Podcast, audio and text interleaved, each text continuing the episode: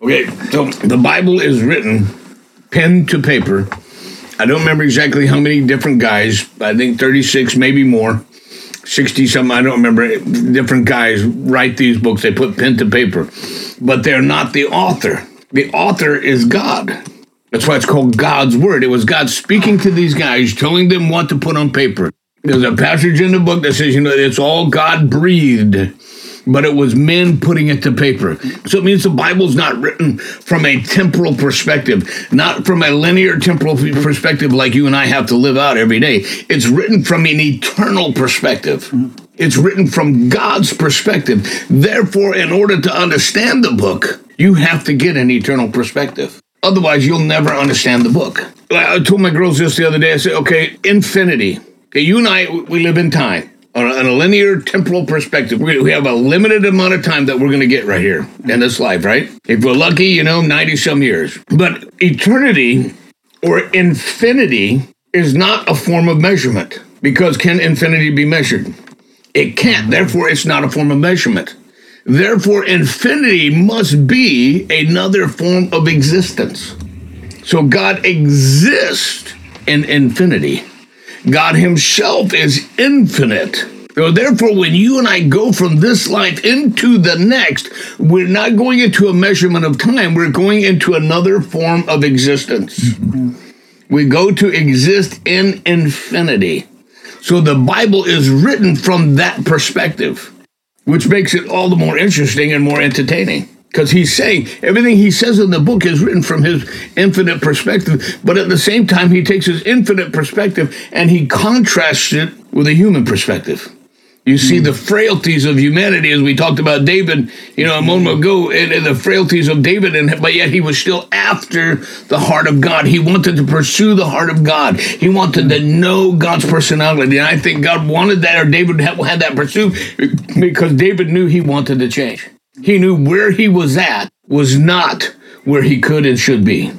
Right, so if you look at the whole thing, infinity is not a form of measurement, but a, a, a different form of living, existing. Right? And if you jump back to the, the Old Testament, see, I took this all together different with my girls, but we'll jump back there right now.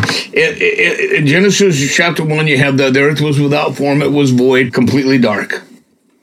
Okay? If you stop and think about it for a moment, that could be describing a black hole in space. The, black holes we know are they're completely uh, without form. They're a hole. They're completely without any life, light, or information. They're dark. They're completely void. This is kind of interesting is when things go into a black hole, they cease to exist. All right? So then I got to talking about this with my girls and started thinking, well, wait a minute if it was a black hole and Satan was cast down into that outer darkness, he was cast down into that lifeless, formless void of absolute darkness. He may have been cast into a black hole. But then what happens? God comes along and says, Let there be light. What happens if you hit a black hole with so much light it cannot absorb it? My daughter Madison right away, boy, she's on that phone, got them little thumbs going, you know. And after a little bit, all of a sudden she pulls it up, she goes, Papa, did you know if you hit a black hole with so much light it cannot absorb it, it explodes and becomes a white hole? I said, no kidding. That's pretty cool. And she goes, yeah, you know what's really cool about white holes, Papa?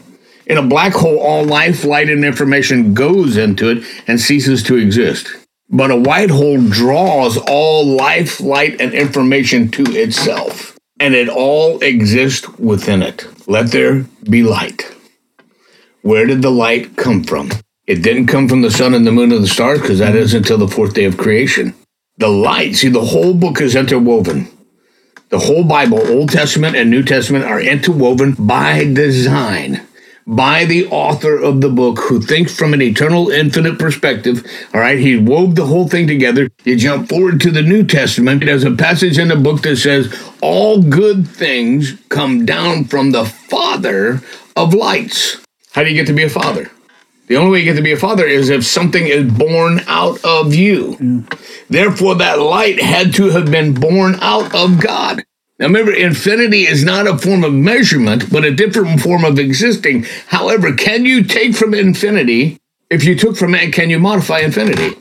The answer is no, because it remains infinite. It's unmeasurable. So therefore, God was able to take from himself, never modifying himself, and the light born out of him. And God invades the darkness with his light.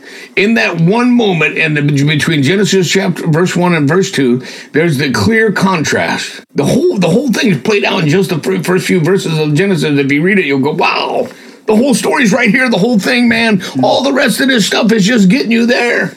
You know what I'm saying? But right there, God's cast Satan down. He's out. Big Mike throws him out of heaven. God's like, Lucy, I'm not even going to get up off my throne. Big Mike, show him the door. And Michael, though, you know, they are with pleasure, sir you know, and out he goes, right? What you see right there is if God takes from himself, you got to jump back. They're the five I wills of Satan, right? I will, I will, I will. I'll be like the Most High. I'll be above those stars of heaven. Uh, you know, I'll, I forget all of them, but they're all I will. Well, what's at the center of that? Me, me, me, me, me. At the center of his actions are selfishness. He's cast out of heaven for pride. Pride will always lead to selfishness. Selfishness always leads to pride. Satan is cast out of heaven for selfishness. He's cast down. God said, Let there be light. The light's born out of him. Therefore, God's very first act is an act of selflessness because he gives, he takes from himself and causes the light to be. It's in direct opposition to the selfishness of Satan. So you could also say this then you are never more like God than when you're behaving selflessly. But the other side of the coin, you're never more like his enemy than when you're behaving selfishly. Mm. If you follow that out, man, you follow the whole book is in. There's so much in there, dude, that we could, you know, you could take into, uh, keep going. If, and you now you're discovering science. You're contemplating black holes and white holes in space. You know, you start to contemplate physics. You start to contemplate where does light come from? How does light, you know, what happened interact with darkness? You know, I love to think about it this way: that when God looked down, He said, "Satan's down there in that darkness," and He thought He was going to sit on my throne. Now I'm going to show you, Lucy, that you never would have sat on my throne because I'm going to invade the darkness and take that from you. Let there be light. And then you jump forward and he speaks the rest of creation into existence. But on the sixth day, he gets down and he gets a lump of clay and he molds it and shapes it with his own hands. That part blew my mind to think about that. Mm-hmm. That God Himself took the time to form you and form me. Yeah. And then He does one, does one more thing. I really like this because He's establishing a precedence. He gets down and he breathes of himself mm. into the lump of clay. Once more, an act of selflessness yeah. in direct opposition to Satan's selfishness. Then you jump forward to the New Testament. Jesus comes on the scene and he seals the deal with the ultimate act of selflessness and redeems that which is lost, once again invades the darkness with his light and offers life for you and me. You know, if you think about it, he's offering life. I am the life, the way, the truth, and the life. Mm-hmm. I am the bread of life. Anyone who eats my flesh and drinks my blood, you know, and then, you know, the, everybody gets the Pharisees and the Sadducees and the wooden seeds got all weirded out about that. Even the disciples got weirded out. A bunch of them left except for the 12, you know, and, and then Jesus says, man, he goes, man, the words I speak are spirit. I'm not talking about literally eating me, guys. I'm talking about spiritual concepts here, man. And if you'll hang out with me, if you'll pursue my heart like David did, you'll begin to understand the spiritual things. You'll begin to get my infinite perspective. And when I give you that change of perspective, you're going to see other people differently. You're going to see the world around you differently. You're going to walk in this life differently. And then the atmosphere and the land around you begins to change. If you stop and think about it, Jesus comes and says, I am the way, the truth, and the life. Jesus could not die on the cross. Couldn't do it. All right, look at uh, when Adam, remember, God thinks from an eternal perspective. He tells Adam and Eve, hey, the moment you eat from that tree, you finna die. When they ate from the tree, did they die? Mm-hmm. Not immediately, did they? Therefore, God must have been speaking about a different kind of death. But you got to remember, he thinks from an eternal perspective. So he's saying the moment you eat from that tree, you will die eternally. You will owe a debt of eternal death. Uh, how do you cancel death? What's the opposite of death? Life. So the only way that that debt of death could be canceled is if life was given. Now, one day I was reading the Bible. I said, God, I said, I, now I know why people think you're weird. I said, I'm sorry, sir. But you got that book is so full of blood. You got these guys sprinkling blood. You got rivers being turned into blood. I mean, there's blood everywhere in the book. I said, There's so much blood in the book that the church should be full of vampires. I said, What is it with you and the blood? You know, he didn't answer me. For three weeks, he didn't answer me. But all of a sudden, the third week, I'm walking through my house and clears the bell from behind me. I hear this the life is in the blood. Mm. I said, no, no. I almost forgot the question. You know, but then all of a sudden, man, it began to come into my mind like a flood. Yeah. All of a sudden, I'm having a moment in the mind of God, but also I begin to experience the heart of God. And, it, and then I realized the life is in the blood. That means that every time one of them sheep was killed, it wasn't the blood, it was the life that was in it that was covering the debt of death. Yeah. That's only a temporary covering because that sheep was going to die eventually. You and I could not be the ones to cancel that debt of death because we are going to die someday. Yeah. Death is in our blood. But there came one who was conceived by the Holy Spirit inside a woman. Uh, boy, you can follow this out and have so much fun with this. All this comes to me and said Jesus was born with eternal life in his blood.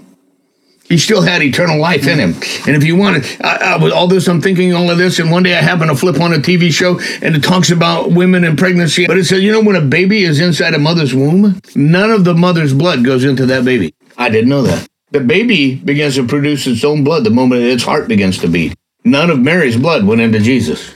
The sustenance the mother takes in feeds the baby, but none of her blood went into him. Jesus began to pump his own blood the moment his heart began to beat. Now think about this. This guy goes and he gets beat 39 times with this whip with these hooks and stuff and it just tears this guy open. Can you imagine the amount of blood loss he had? How did he not go into shock? You know he had tremendous blood loss. You know how you know? Because it says when he was carrying the cross, he collapsed under the load. When you lose blood, you get weak. Mm. You know what I'm saying? This guy's, you know, picks up his cross and carries it for him. And he goes and it says he let, remember Jesus said, no man take my life from me. I give it freely. He goes and lays himself down on that cross. Now, there are two other guys that get they crucified as well. Can't read nowhere in the story where it says he cried out in pain. If I'm a Roman executioner, I've nailed a couple guys down. Got that rope on there and they're kicking and screaming, get him, get him, nail it, nail it. You know, this one comes and lays himself down. Mm. Now I'm a Roman executioner going, boy, there's something different about this one. There's something different here. And they nail him to it, they raise him up, and he articulates perfectly multiple times from that cross. If you go into shock, you cannot articulate like that. Mm-hmm. But watch this, man. When he comes towards the end, he says, It is finished, or it is paid in full. The debt of eternal death is finished and paid in full because eternal life has just canceled it. And then he goes, Father, into your hands I commend my spirit. It was the eternal life blood of Jesus Christ that canceled that debt of eternal death.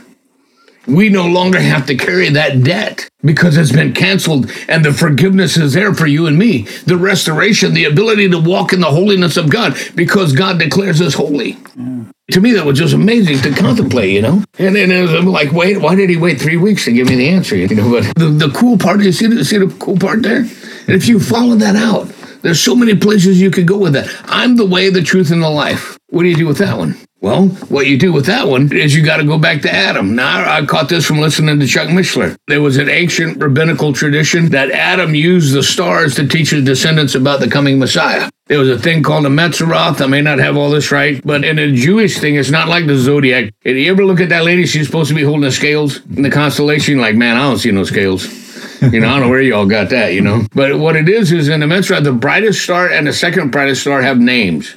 I can't remember how these go, okay? But if you look it up, you can find the names of each of those stars in the Jewish Mazzaroth. And they spell out the coming of the Messiah through the stars. That was called the way.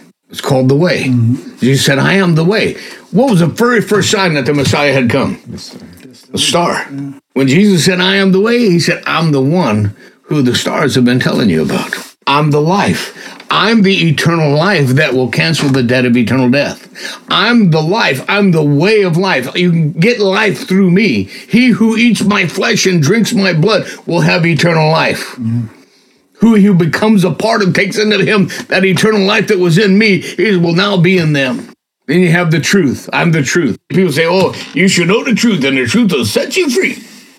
You know, they use that in the movies and everything, right? You know? Well, what if I came up to you and say you was, but you ain't, but say you was? I say, Eric, brother, you fat and ugly. And I was telling you the truth. Did it set you free? no, I wouldn't say. No, it hurt you. It might have been the truth, but it didn't say it hurt your feelings. so therefore, if the truth will set you free, and I done told you the truth, but you didn't get set free, then Jesus must have been talking about a different truth, the same as God was talking about a different death. You shall know the truth, and the truth shall set you free. Jesus said, I am the truth. In other words, if you know me, I'll set you free. Oh, and by the way, who the Son sets free is free indeed.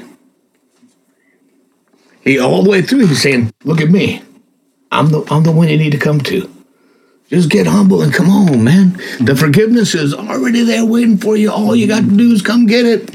You see what I'm saying? Hmm. If you look way back in the garden, God said, Look, there are two trees in that garden. Couple naked hippies hanging out in the jungle, eating the fruit and everything, you know. And and there are two trees here. There's a tree of life and there's a tree of death. It was called the tree of the knowledge of good and evil, but it's the tree of death. Because the moment you eat, you die. So then, and God tells them, don't eat the tree of death. But what do they do? They eat the tree. You jump forward to the older, further up to the days of Moses. You know, Moses says, Look, God puts before you blessing and cursing, life and death. And he says, Look, God told the first two what not to do. Oh, I'm going to tell you what to do. Choose life. Now, wait a minute. Way back in Moses, I put before you life and death, blessing and cursing. Choose life. And Jesus says, I am the way, the truth, and the life. Moses was saying, Look, there's a dude coming. His name going to be Jesus. He's the Son of God. He's the life. Choose him. Think about this. When Adam and Eve uh, said, God said, you had two trees, the tree of life and the tree of the knowledge of good and evil. What did Adam and Eve gain by eating that tree, eating that fruit? What was their perspective already? All they knew was good, right? All they knew was good. Yeah. So there was only one thing they was going to get from that tree. You see what I'm saying? The snake says to Eve, "Don't you know, man? If you eat that tree, eat that fruit, you finna be like God." I'm tell you what, girl, go on up and get some. It's pretty to look at, ain't it? Make you wise. You'll be like God. She was already like God. She was made in His image. This boy was selling her a bill of goods. he was trying to make her pay for something she already got. He was really trying to steal from her what God stripped him of when he threw him out of heaven. The lie was an attempt to steal the God given authority. Because that God gave Adam dominion, dominance, authority over the earth.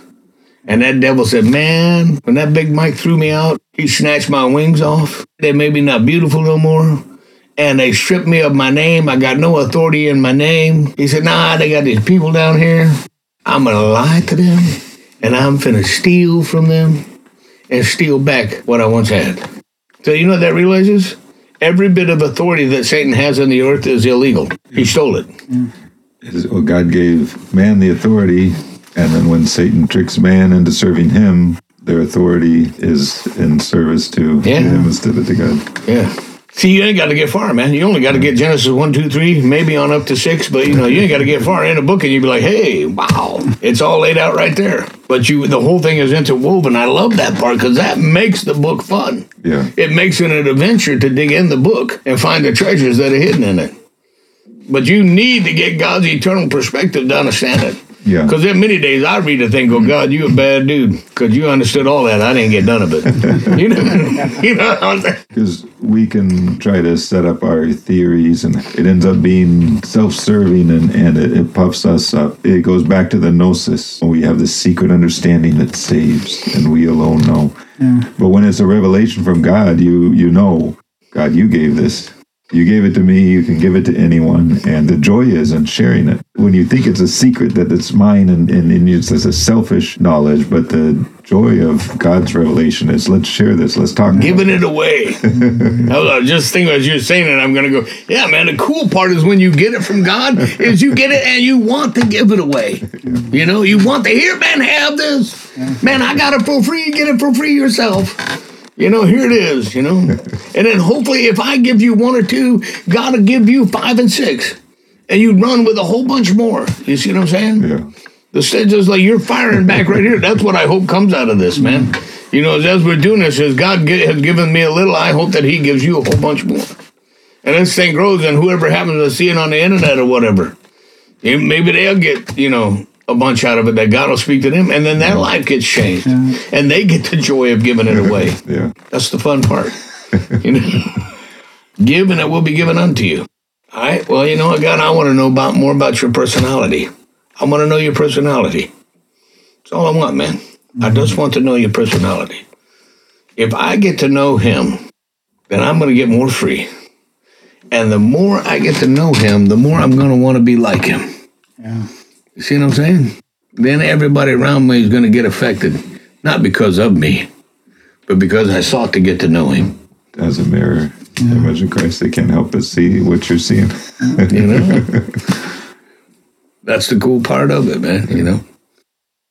So my my own idea is God God created this universe and this eternal God created invented this thing called time, which is pretty incredible. How did he think about this? How did it, you know what was his purpose with it? And one one thing that time does is it sandboxes this universe so that no matter how big of a mess mankind makes, is not going to mess up. You know, it's like mm. the computer system where you have it separated and if this one gets a virus, it's not going to infect the rest of it. But the other part is you can see when God created the earth, He's doing an artistic work. And uh, but an artistic work, you know, He looked at it and saw that it was good. Well, if He had, you know, designed it as an engineer, where you just sit down and you go over the blueprints and you put it all into action, you don't, you know, you might do a couple tests and make sure. But when you're creating as an artist, there's surprise, there's actions happening. And I think maybe he made time as this universe exists in a certain moment. In this sense, there wouldn't be any past except God remembering our story. That's our entire, that's the entire past of the world. There, it, it exists in God's memory. There is no future because it, we have, we exist in this moment, which is how we experience the world. We experience this moment and for however old we get, we never move past this moment. It's all that exists for us. So if God created the world that way, that this moment is all that exists in this universe, then that gives a wide open future where he still has the power to say, I'm going to make this happen because he can do it. But he says, I'm going to use you guys to do it. And the reason I like this viewpoint is because it takes away that thing of, you know, God know God already wrote the whole story. He knows I'm not going to do this, so he's got a backup plan. There is no backup plan. He's saying, I need you. I'm pulling on your heart because I need this to happen. This person needs to be ministered to today, and you're the one I've got who's close. Let's do this. And and he's a great writer. He can he can keep working on bringing these connections in, but he, it puts the burden on us I need to be connected. I need to be listening. I need to be active because when he tells me to go, I'm the first option and I might be the last option too. But at the same time, he wants to make something beautiful with us. And he might not even, you know, he knows where he's bringing it, but he enjoys the, the creation, the artistry, the surprise. And he allows us to build that with him. Like what is what is the church going to look like when revival hits the church? That's something that he's allowing us to build with him if we will follow him. Yeah i like that i think that's you know it's a it's the passion well there's a there's a line in a song I, I, what's those guys name DC Talk or something. I think there's a line that says something about it's the passion of an artist's heart. And I like that. Your, your picture of the artist is beginning to create but as he sees these lines going, all of a sudden he's developing something over here because he's like, wait a minute, man, I like this picture is going to flow like this. Sometimes, like as a chainsaw carver, chainsaw carvers see the log, and what and when they look at the log, they they don't see the log that you and I see. They see what's going to come out of that. Mm-hmm. yeah. And I think God's the same way. He's like, I don't know, I, I don't see just rocks. Yeah.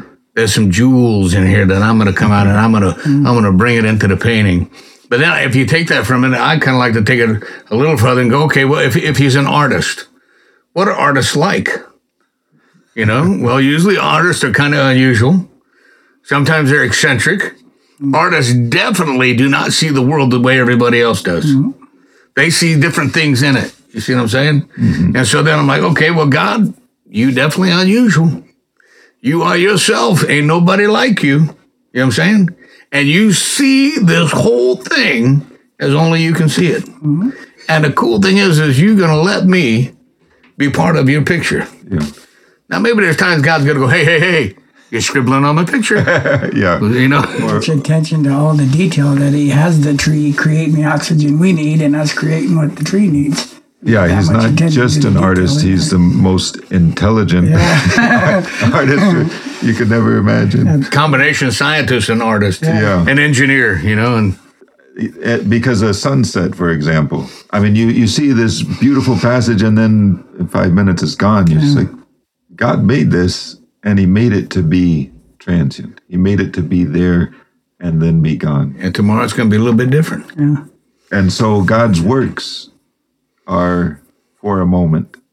You know, there's no, hey, uh, you know, just let me finish my dinner and, and then I'll do this. And then it's like, this is what I'm doing right now. Are you, are you part of This it? moment, yeah. It's like Wanda, you know, and hey, go tell this lady, oh, and give it a necklace. Yeah. Wanda went by, but then she went back. See? So she got involved in the moment that the artist was starting to paint. Yeah. And the cool thing, I you know, I- you know, the artist knows what this person is going to need right over here, and how to minister to that, how to hmm. touch that life, you know, hmm. And to he- reassure them. And really he there. brought that person back around to minister to Wanda in yeah, turn. so a year later, build up her you know. because we, he knows we need that. Yeah, absolutely. you know, good stuff. There's a lot to come out of an outhouse right there. It's something. we'll find out what it is.